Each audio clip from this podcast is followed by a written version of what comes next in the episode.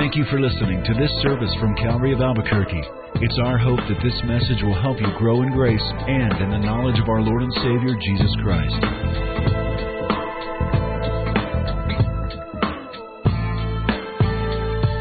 I have often thought that a really great job or position or calling in life, besides this one, I think this is the best ever, what I do. I love what I do here. But I, I've often thought if there was um, another calling that I would really enjoy, it would be to be the chaplain of the United States Senate.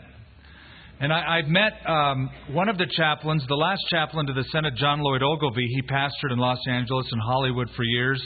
And then in his um, latter years, he went to Washington, D.C., and for a time was chaplain of the Senate. And the chaplains to the United States Senate have an interesting position in what they're around and what they see and their perspective. Well, some years ago, it was the, I believe, 55th chaplain to the United States Senate, a, a man by the name of Peter Marshall. Now, Peter Marshall was not born in America, he was born in Scotland.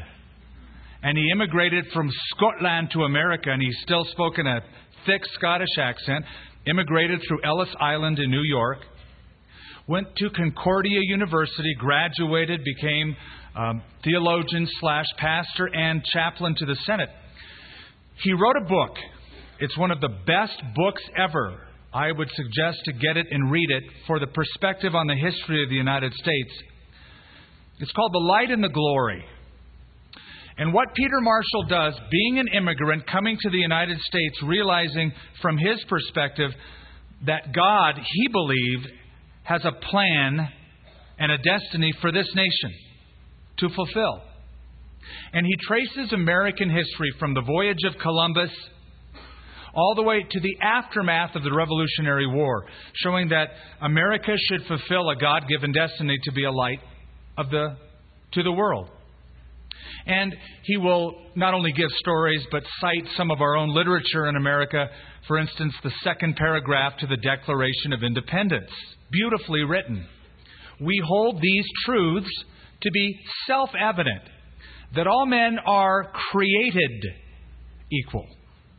Not evolved, created. It's in our declaration. And are endowed by their Creator with certain inalienable rights. And among these are life, liberty, and the pursuit of happiness. The Light and the Glory, a fabulous book. The prophet Amos realized that the nation of Israel was to be a light to the other nations of the world. They did have a God given destiny. They were to be a light. They were to reveal the glory of God. But they failed in their mission. And yet, I believe, it's my personal belief, it's my theological stand, that God has a plan for the nation of Israel, and ultimately she will fulfill that destiny. As God said they would in Deuteronomy 31, and as Paul declared in Romans 8, 9, and 10, or 9, 10, and 11, excuse me.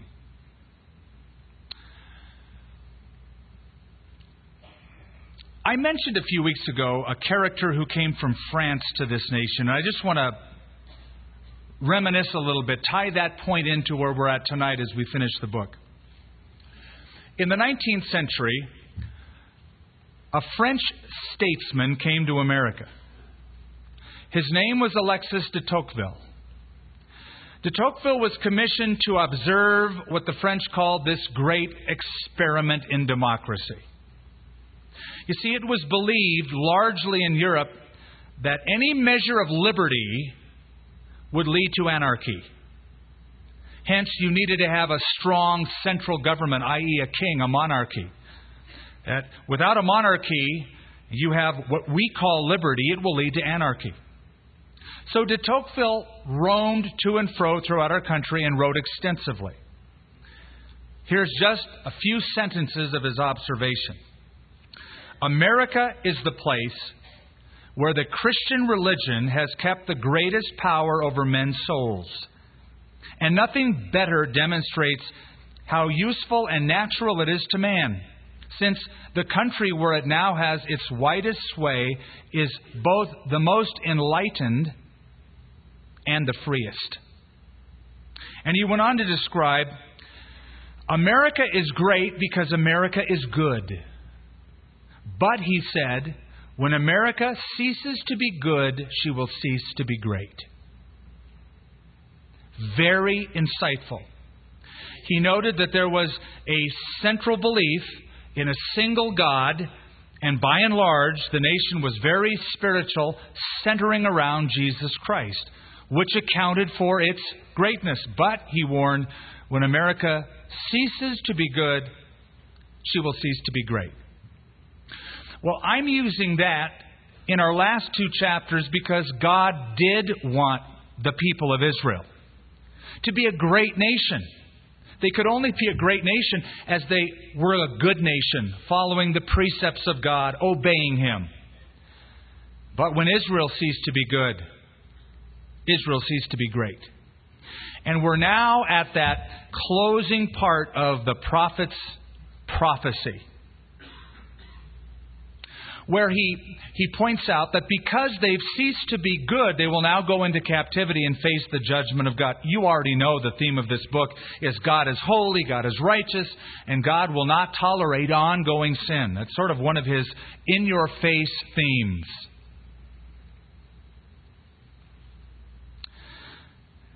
And so in chapter 6, or chapter 6, chapter 8, boy, am I going backwards. Thus says, uh, thus the Lord God showed me, behold, a basket of summer fruit. Okay, pause once more. If you don't remember the themes of this book or the breakdown of the book, here they are quickly. Chapters 1 and 2. I call the roaring of judgment. God declares he will bring reckoning. The roaring of judgment. Then chapters 3, 4, 5, and 6, or the middle four, are all about the reasons for the judgment that is coming. And now, chapters 7, 8, and 9, the last three, are representations of judgment. So you have the roaring, you have the reasons, and you have the representations of judgment. And these representations are visions. He has five visions. He sees them while he's awake. Visions of of something depicting the coming judgment. The first vision was of a plague of locusts coming in and decimating the land. And as soon as the prophet sees it, he cries out, No, Lord, please stop. And he says, The Lord stops. The second vision is that of a consuming fire, ravaging the land and its people. And he again prays, Lord, cease. And God stopped. And the third vision, this is from whenever last time we had a study on Amos. The third vision was a plumb line or a weight at the end of a rope. It was used for building to find um, a true level. And so God is saying He's going to judge according to a perfect standard.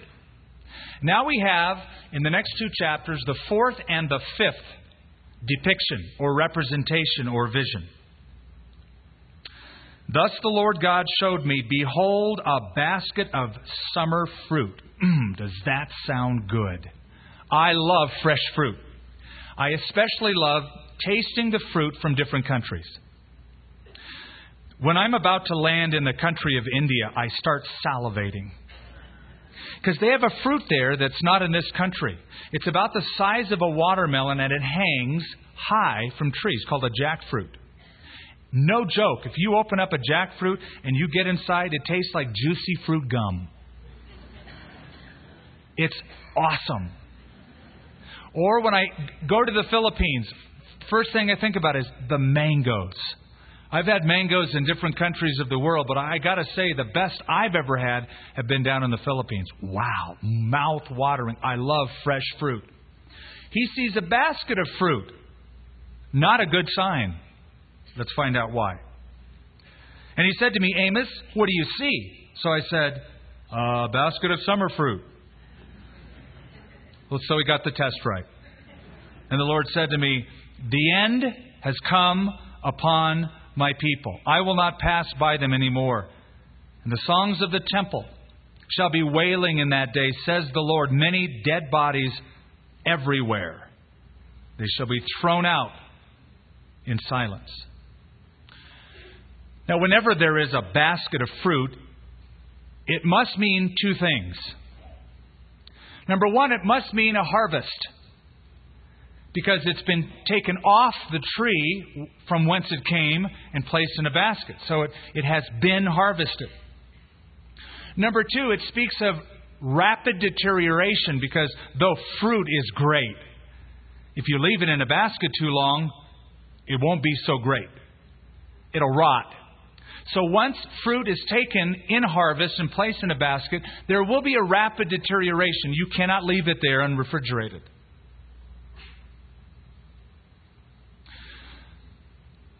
This last Christmas, several weeks ago, a couple months ago, a month and a half ago, I got as a gift from somebody a basket of fruit. Put it in the back of the car. Forgot about it. Because I had jacket back there and stuff, and I didn't clean out my car. And, you know, a couple days went by, and a few more days went by, and, you know, the sun shines through the windows, and I get in the car, and what is that? Who, who, what? And, and eventually it got bad. It smelled like judgment. And I realized, oh, it's that basket of fruit that was in the back of the car. And, and so this basket of fruit means a harvest has taken place and there will be a rapid deterioration. In the Bible, the idea of a harvest speaks of judgment.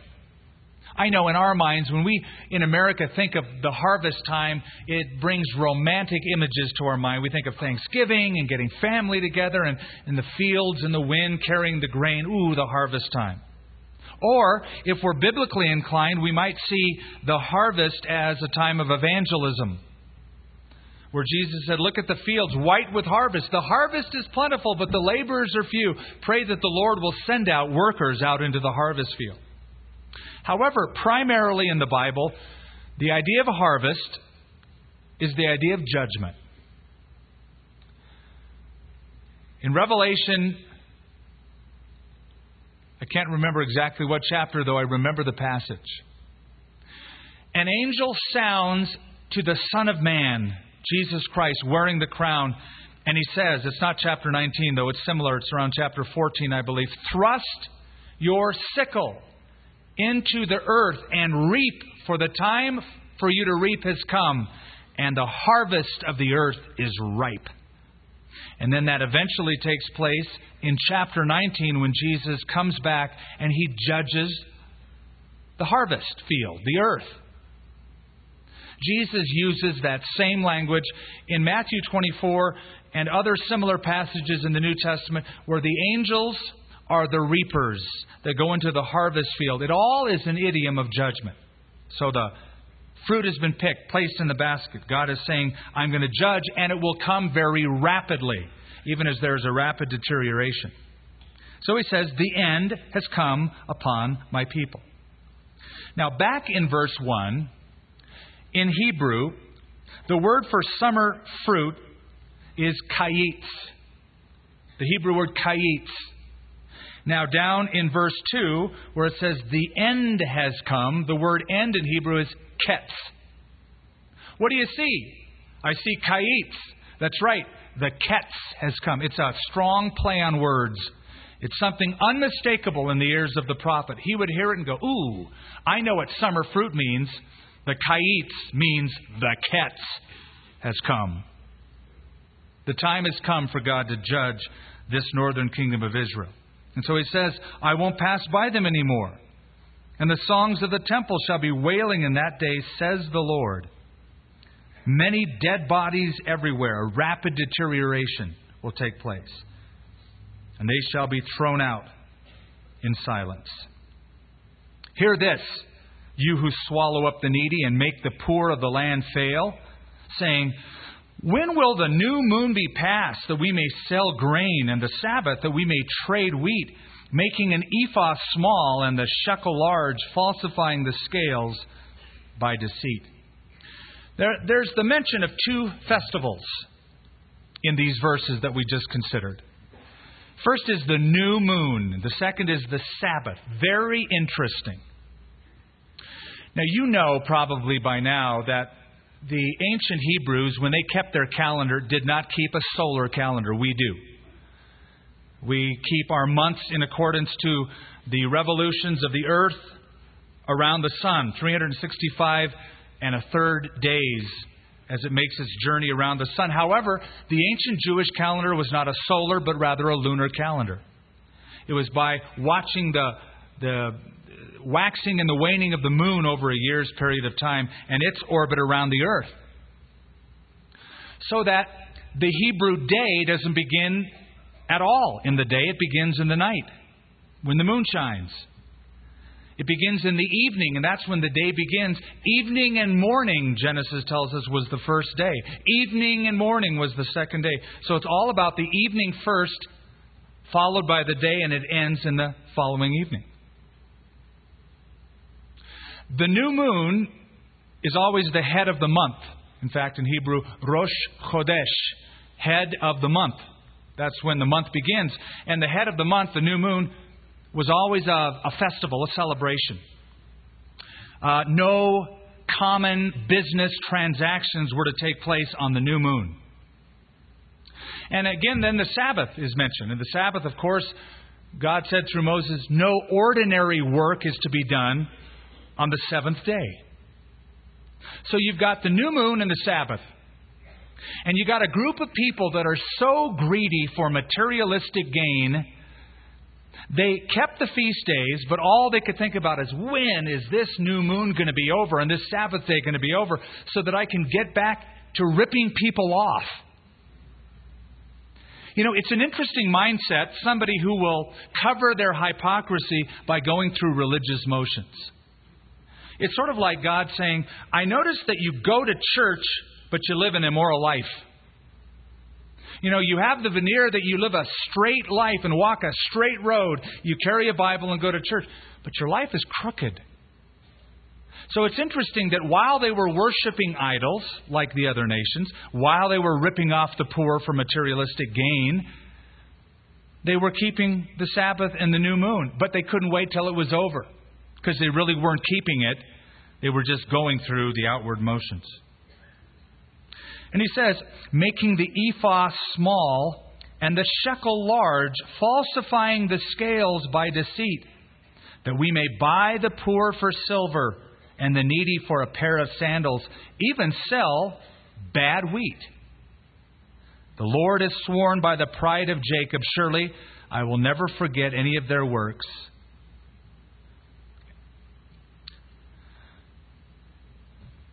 In the ancient world, you would buy and sell always with a set of scales. And uh, the arm that was the hinge point for the set of balances could be tampered with. You could adjust it. And you could adjust it in such a way that you would uh, alter the weight of it so that whoever you're selling to, uh, if your scales were false, you'd rip them off. You'd give them less than what they are paying for. So you could enlarge the money, the shekel, but you could make what you're selling them, the ephah, the portion, much smaller. So what he's saying is you haven't been fair in your transactions. Verse 8 Shall the land not tremble for this, and everyone mourn who dwells in it? All of it shall swell like the river, heave and subside like the river of Egypt. Now, the Nile River did ebb and flow. It got larger and it would go smaller. It would get larger after the rainfall, it would get smaller after uh, the summertime, the drought season, and as water was diverted from uh, the main source into various channels for farming. So, God is saying that, like the Nile River, and you guys in your history should remember that because you used to be slaves in Egypt. I'm going to make the land of Israel swell. And what is he referring to? He's referring to the Assyrians coming in and filling that land with more population, but then decimating the population of Israel, taking them captive and killing them. So eventually, there's the ebb. And the water subsides, and the land has fewer inhabitants than at the beginning. All speaking of the Assyrian captivity and the attack. And it shall come to pass in that day, says the Lord God that I will make the sun go down at noon, and I will darken the earth in broad daylight. Now, what does that refer to exactly? Can I give you a couple of guesses? Uh, you say, well, you're not supposed to guess. Well, it's because I don't know exactly. Some historians have pointed to a couple of different eclipses, one in 784 BC that they say is on record, and this is what verse 9 could refer to. Also in 763, there was another eclipse of the sun. It happened in that part of the world, it was very prominent. It's in their record books, and this could be referring to that literally. Others look at this as sort of figurative of during the time of judgment, it will be similar to that in that normal daylight activities will be curtailed. Well, it could mean both. In fact, it could mean both, and it could also mean a third thing. It could mean all in one. All of these things could be true. And here's why. You know already that sometimes in the Bible, a local event will picture a far off event something that happens at one time will be a template, a historical model for something that will take place in the future, but on a bigger scale. You know that. For instance, the abomination of desolation. It happened historically, it was predicted by Daniel. It happened in the history of the Jews before Jesus came. But then Jesus came, and he said something interesting. He said, When you see the abomination of desolation, as spoken by Daniel the prophet, stand in the holy place. Let those who are in Jerusalem flee to the mountains. Jesus spoke of something that was predicted and fulfilled as something that would take place in the future. So we know that sometimes there are historical models that form a template for something, a preview of coming attractions. So you could have here perhaps an eclipse, but perhaps a template for something in the future. Now, I think you know where I'm going with this. In Matthew 24, Jesus predicted that after the great tribulation of those days, the sun will not give its light, neither will the moon, and the stars in the heavens will fall, and the powers of the earth will be shaken. Then in Revelation chapter 8, there's a prediction that takes place not after the tribulation, but during that great tribulation period. And it's very interesting, and it could dovetail here. So that this could speak of something that would happen locally, i.e., an eclipse, but to let Israel know that there's more on the horizon. So in Revelation chapter 8, it says, A third of the sun was struck, and a third of the moon was struck, and a third of the stars were struck, so that a third of the daylight diminished on the earth. It's interesting that during that great tribulation period, yet future from our perspective, that the very source of energy in our biosphere, namely the sun, will be affected. Which, if you were to just sort of spell out what that means, would certainly cause huge variation in temperature. Huge changes in the temperature on the earth. And that's why after that point, there won't be much survival of people on planet Earth. Billions will die, Revelation predicts. And unless those days were shortened, no flesh would be saved, Jesus said. And when you read this description, but especially that Revelation chapter 8 description, it sounds something very similar to what scientists call nuclear winter. Now, there's a lot of talk today about the nuclear capability of nations around the world. The United States has had them. European nations have had them. Uh, Russia has had them. Uh, Israel won't admit that they have them, but we know they have them. Uh, and we've known it for a long time. And now you've got a crazy man in Iran who says, We want them. And we talk about it, we talk about it, but what we don't talk much about is if they go off, do you know what that will mean to people on earth? If they go off in large numbers. Well, a scientific journal posted what that would be like, and then it was placed in Parade magazine at a layman's level. This is from an article, Too Many Weapons in the World. Listen to this. Nuclear winter would be the delayed result. These are of weapons of mass destruction, i.e., nuclear weapons going off, chiefly from clouds of fine, sooty particles injected into the atmosphere, especially from the burning of cities and petroleum facilities. It would entail widespread cold and dark. Poisonous gases released from the burning of cities and chemical plants, radioactivity slowly falling out of the atmosphere, and later an increase in dangerous ultraviolet light at the surface of the earth, penetrating the war breached protective ozone layer.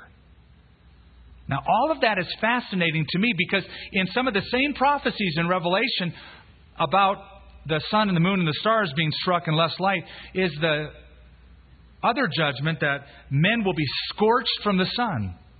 So you think, how could there be less light and still be a scorching effect? This article tells you. The high altitude soot would prevent warming sunlight from reaching the ground eventually. It would diminish the greenhouse effect, which is what keeps the temperature of the earth above freezing in the first place. Smoke plumes and firestorms rising above hundreds or thousands of targets throughout the north, northern mid latitudes, spreading first in longitude and then in latitude, would cause temperatures to plummet eventually over much of the earth. A temperature drop of only a few degrees during the growing season is enough to cause massive crop failures. And With no food, people will starve.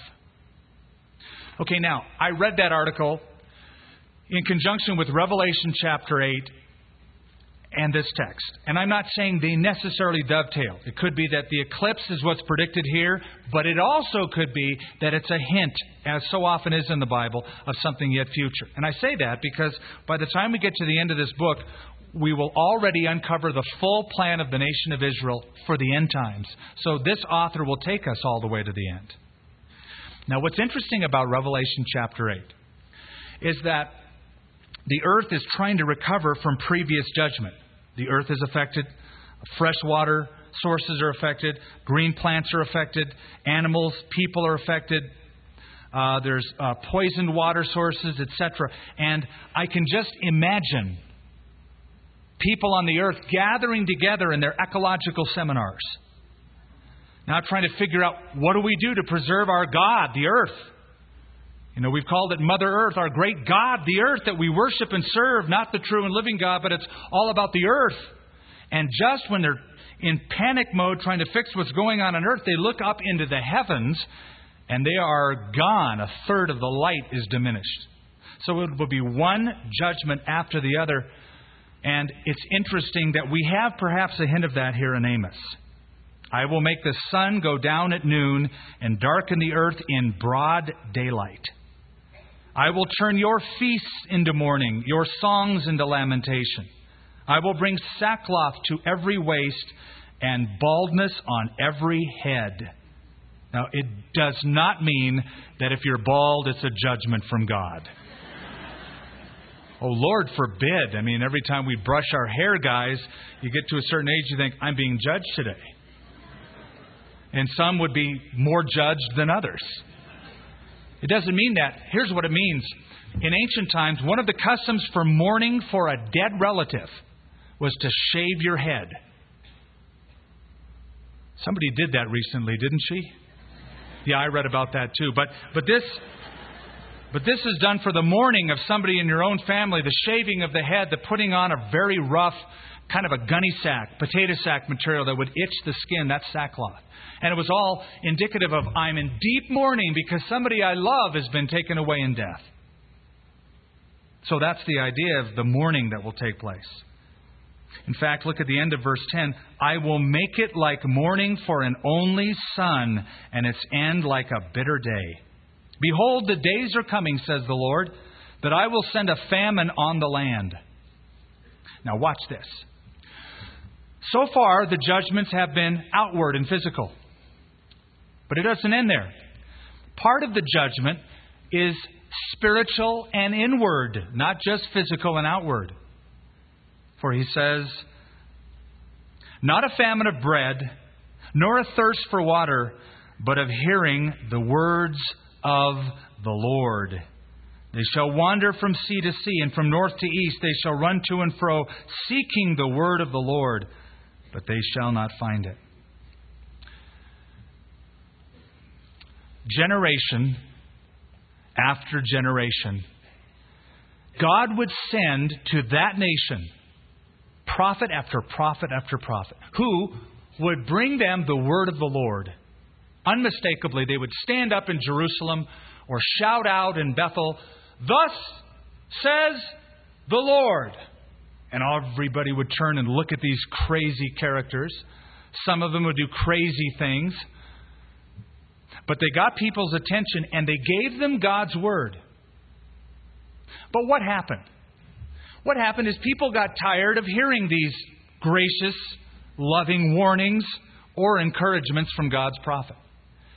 And the people started opposing the preachers of ancient Israel. They took Jeremiah and they lowered him in ro- with ropes and put him into a muddy cistern so he sunk in the mud. And he eventually said, I quit. I want to quit. He hated it. Amos was another one.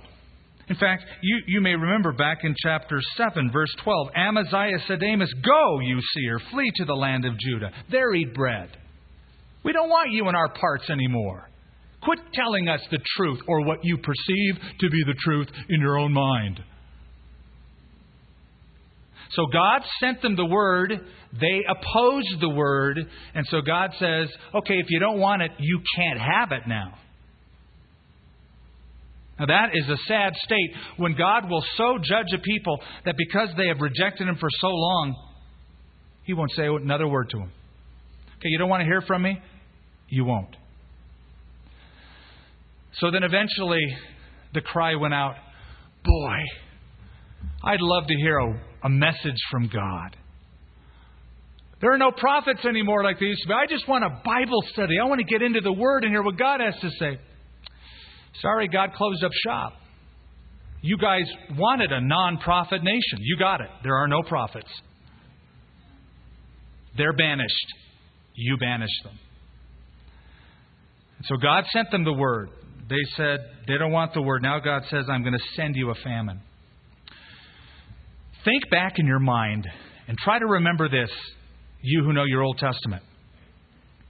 During the days of the priesthood of Eli, when young Samuel, who was dedicated to the Lord by his mom Hannah, young Samuel was running around the tabernacle.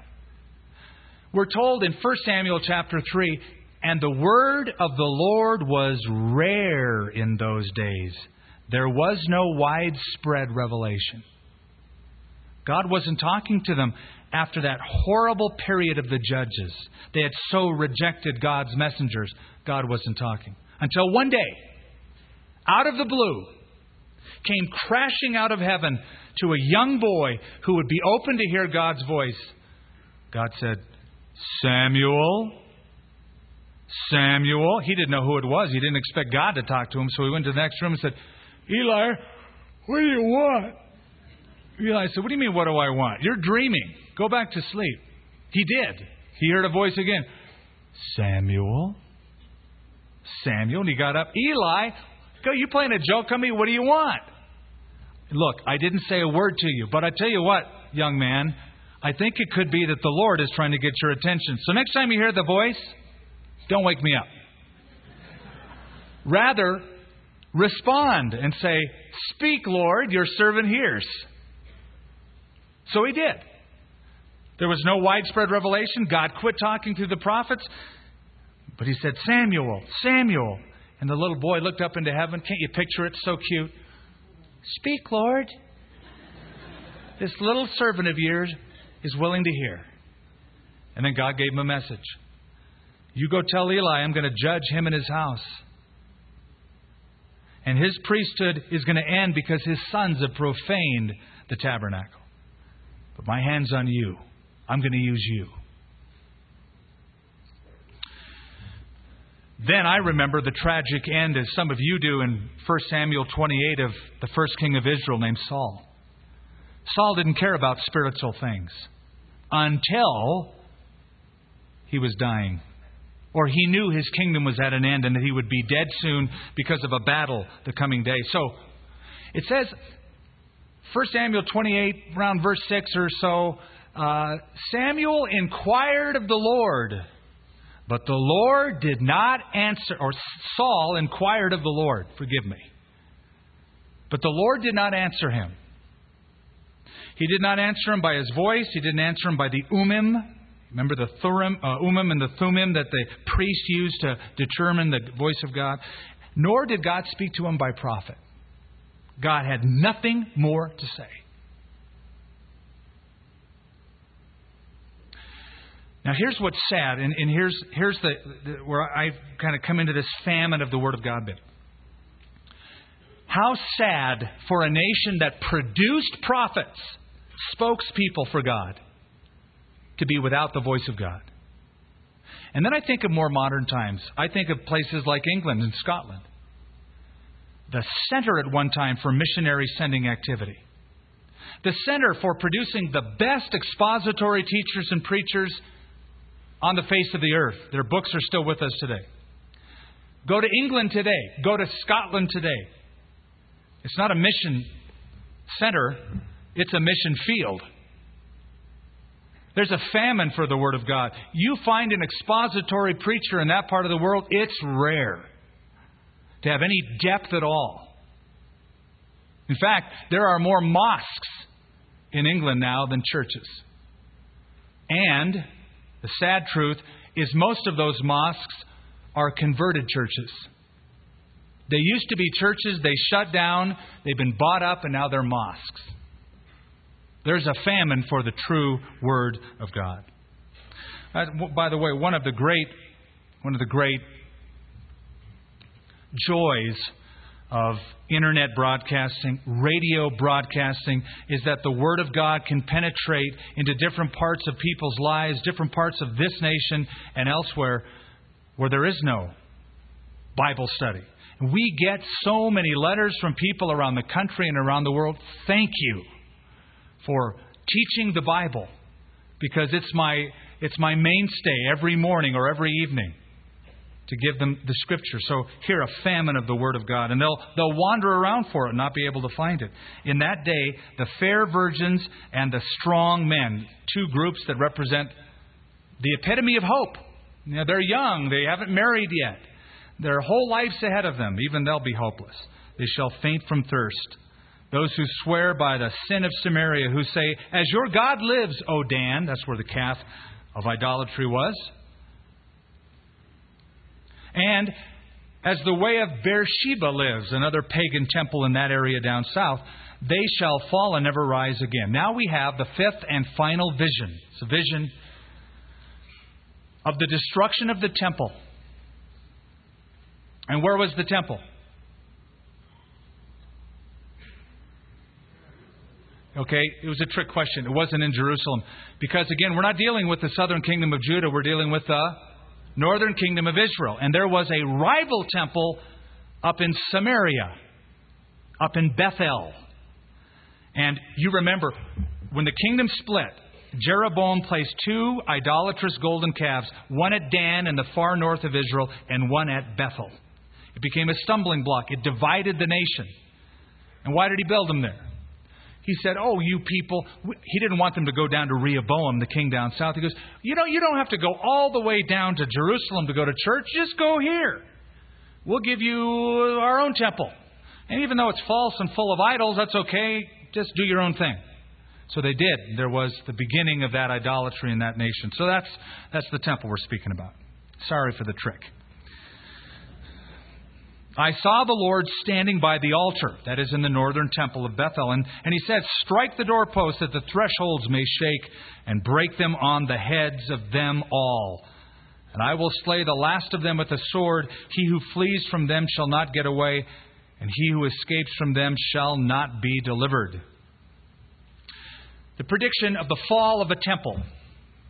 That the capitals up on top would be struck so that the connecting braces, the lintels, would fall down, the whole roof would give way, and all of the worshippers therein would be destroyed. Maybe it was an earthquake, whatever. It fell. It's never been rebuilt. The ruins of Sebaste or Samaria are still with us to this day. Though they dig into hell, from there my hand shall take them. Though they climb up to heaven, from there I will bring them down. And though they hide themselves on top of Carmel, from there I will search and take them. Though they hide from my sight at the bottom of the sea, from there I will command the serpent, and it shall bite them. Though they go into captivity before their enemies, from there I will command the sword, and I shall slay them. I will set my eyes on them for harm and not for good. Now, when I read this again, it struck me. It struck me uh, how similar this sounds to Psalm 139. Do You remember that? Remember what David says, Where shall I flee from your presence? If I make my bed in hell, you're there. If I go to the utmost depths of the sea, I go into the heavens. I go, and he names the same places. And he goes, I can't flee from your presence or from your love or from your care. It's the same idea, only the opposite. Now, here's the truth. I'm, I'm summing up both these passages. If you're a righteous person, the omnipresence of God, God being everywhere at one time, is a comfort to you. The college classroom at UNM even there, God can be. Uh, the dusty rooms of Sandia Labs with the smartest brains in the country on an issue that may or may not know the Lord, even there God is. It's your grandma's house. You didn't want to go. God can be there. The truth of the omnipresence of God, if you're a follower of God, is a great comfort. But, now you look at these verses. The thought of the omnipresence of God, if you're not righteous, is terrifying. So God is saying, I'm going to judge, and you can hide in the sea. You can go to, down into Sheol, the grave. I will find you, and there I will do you harm. Not good. Psalm 139, it's good. Here, Amos 9, it's bad.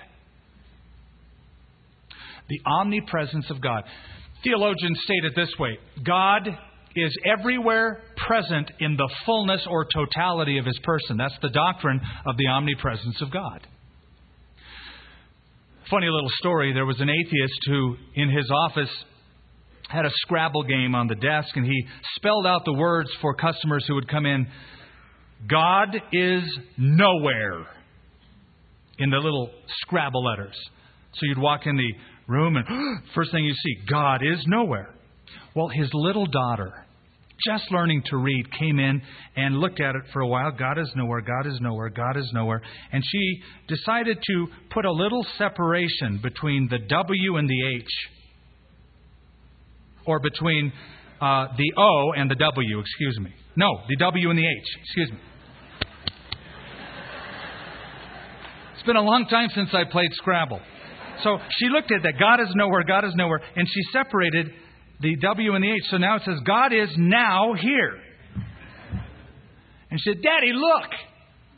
Just a little decision to move a letter changed the whole message. It was God is nowhere, now it's God is now here.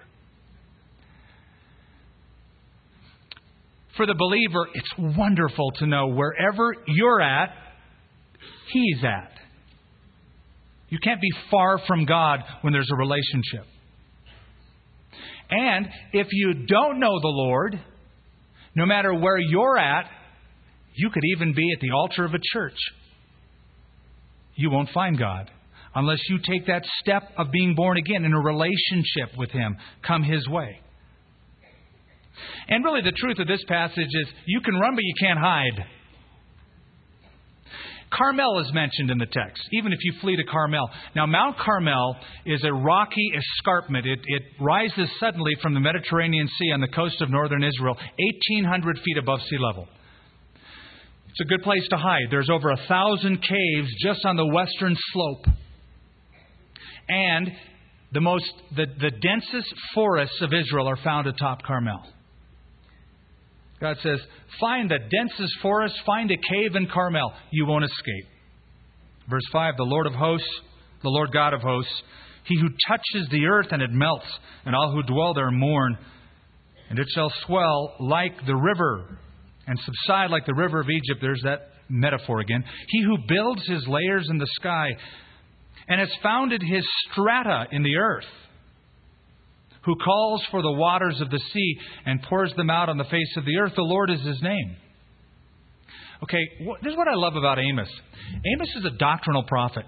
He just articulated beautifully in poetic form the omnipresence of God. God is everywhere in the totality of his person.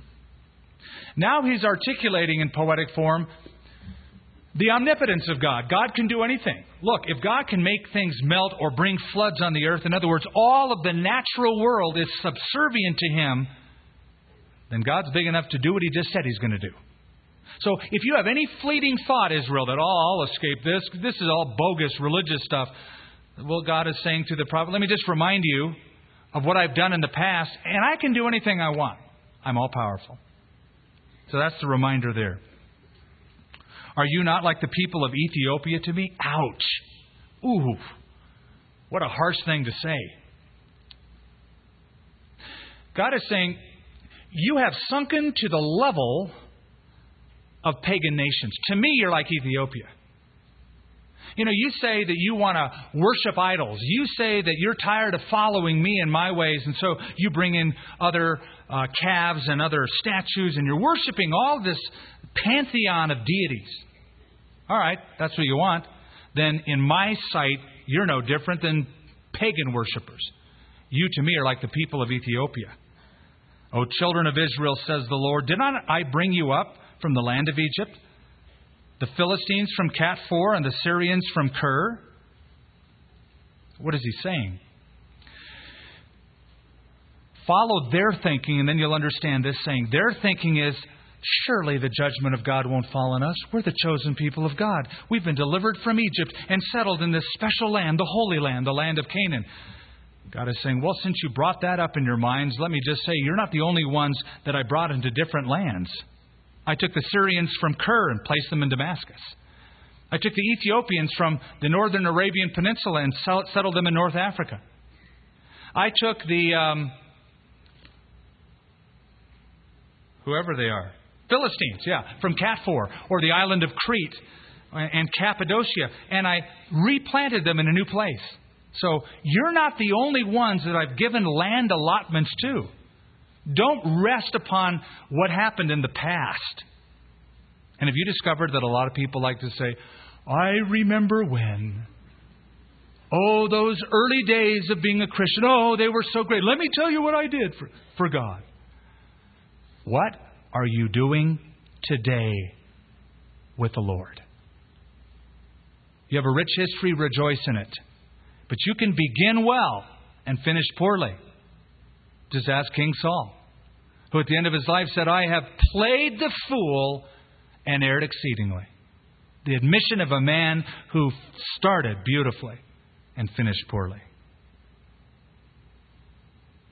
Well, we better finish this up. We have six, seven minutes. Okay.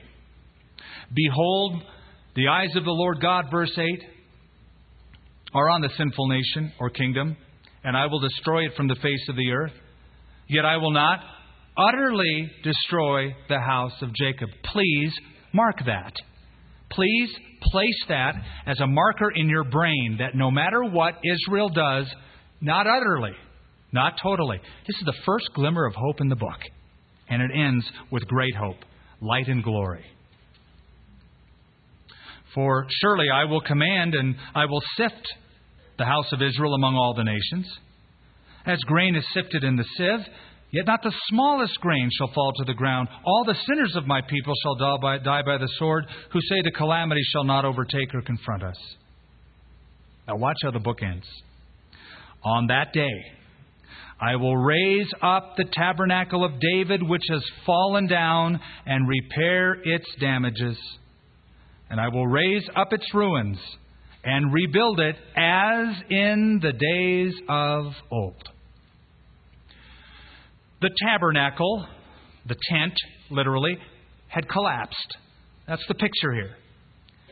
The nation, in other words, split during the kingdom of Jeroboam and Rehoboam. It split into north and south. There was a civil war and high anxiety. The, the monarchy of King David had also been destroyed from its glory. And eventually, the monarchy of David will cease from the time of Amos. In fact, there will be a prediction in Jeremiah that a guy by the name of Jeconiah will blow it so badly that the royal bloodline of the monarchy of David will cease forever. Now we have a problem. God promised that one day one of his offspring, David's offspring, will sit on the throne to rule and reign forever. And now God just cursed that very bloodline and said it's perpetually destroyed. So God cursed his own promise. So, how does God get around his own curse? It's called a virgin birth. That's why you have two genealogies, one in Matthew, one in Luke. One traces the uh, genealogy of Joseph, the foster father of Jesus. One traces the genealogy of Mary, the natural mother of Jesus. The bloodline of Joseph had been cursed. That's the royal line. But because he is still the foster father, married to the mother, he has the dynastic claim to the throne. Even though it's a polluted bloodline, that's okay because Joseph isn't his real father. The bloodline that goes to Mary is untampered with, does not go through King Jeconiah, who is cursed, but is preserved. Though going back to David, it skips the whole royal bloodline altogether. So that God can curse his bloodline as a judgment, get around his own curse by having the one who will occupy that throne born as a virgin. Ingenious. Okay, we got to we got to hurry up. There's more to say, but we got to hurry up. That they may possess the remnant of Edom and all the Gentiles who are called by my name, says the Lord who does this thing. Now, you will remember, let me just throw that in your mind. James in Acts 15 quotes this as the prophet predicting that not only does God have a plan for Jews, but also Gentiles. And, and this is the text he pulls out. Now, you'll notice in verse 12 the name Edom. You say, what is that about? I'm going to tell you a word, okay? There's a literary device, and if you're an English teacher, well, you'll probably correct me on the pronunciation, but um, uh, synecdoche, that's it. Synecdoche. Have you heard of that? A synecdoche is a word, a literary device, whereby something specific mentioned has the meaning of something general and wider spread. Okay? So Edom is representative of all of the Gentile nations. You say, well, why is it mentioned then? Simply because of the history. When Isaac, his wife Rebecca, was pregnant, she had stomach problems, and she cried out to God and said, I got stomach pains. And God said, Well, two nations are in your womb. That would account for it. And uh, in other words, twins. And, and um, the older will serve the younger. Esau came out, and then Jacob and Esau served Jacob. Esau didn't care about spiritual things, sold his birthright to Jacob. And from then on, there was a division and an animosity between the descendants of Jacob, Israel, and the descendants of Esau, Edom. So, because of this beginning opposition, Edom became a synecdoche or representative of all those nations that would oppose Israel. So, it's used here as a literary form. Behold, the days are coming, says the Lord, when the plowman shall overtake the reaper, the treader of grapes, him who sows seed, and the mountains shall drip with sweet wine, and the hills flow with it. In other words, the harvest in that day, the farmlands and the produce in Israel in that day will be so abundant that they won't, even, you know, they'll be out plowing the field and things will be growing so fast that one will overtake the other. The cycle won't even be able to be complete because the things just grow so quickly. It will be so abundant. Now, we don't have time, but go to on your own Isaiah chapter 35 for a description of the change in geographical features, hydrological cycle features, etc., during the millennium. After reading this, on your own, not now, go to Isaiah 35 and read the changes that will take place on the earth. I will bring back the captives of my people Israel. See, God isn't done with them. He'll bring them back. And they shall build the waste cities and inhabit them. They shall plant vineyards and drink wine from them. They shall also make gardens and eat fruit from them. I will plant them in their land. And no longer shall they be pulled up from the land I have given them, says the Lord. What a promise! A message of judgment ends with the light and the glory. When Israel was kicked out of the land, it happened in the captivity. Then Judah fell. There were 70 years in captivity. And then what happened? They returned. They came back into the land the first time. They were there for a number of years. They had struggles between nations. But eventually, when Rome occupied the world and the Jews revolted in 70 AD, the Jews were again taken out of their land and remained out of their land until they were brought back a second time historically on May 14th, 1948. Now, why am I telling you that? I'm telling you that because in Isaiah chapter 11, the 11th verse, God says that He will bring back the remnant of the captives from all of these nations scattered around, bring them back to the land of Israel for the second time. Now, when that was written, the first time hadn't even occurred. God says, when I bring them back the second time, in line with Amos, they're there. I'm keeping them there. It's the land I promised to Abraham. And since 1948, they're there. And there's a lot of people that don't want him there. They're there. They're going to stay. And there's, uh, you know, we could develop this for another 30 minutes, and I'll spare you. We'll just close and we can talk about it, I suppose, a few of us afterwards. Let's pray. Heavenly Father, thank you for the time that we were able to spend in this book, how we see the, the molding together of our failures and your capacities, your promises, your abilities. We are finite and sinful. You are infinite and perfect. And you, in your perfect plan, devised a way whereby those who are captive, either to Egypt or Babylon or sin, can be redeemed and brought back into a relationship with a covenant God. And I pray if anyone here is estranged from you, that they would take that step to come back to you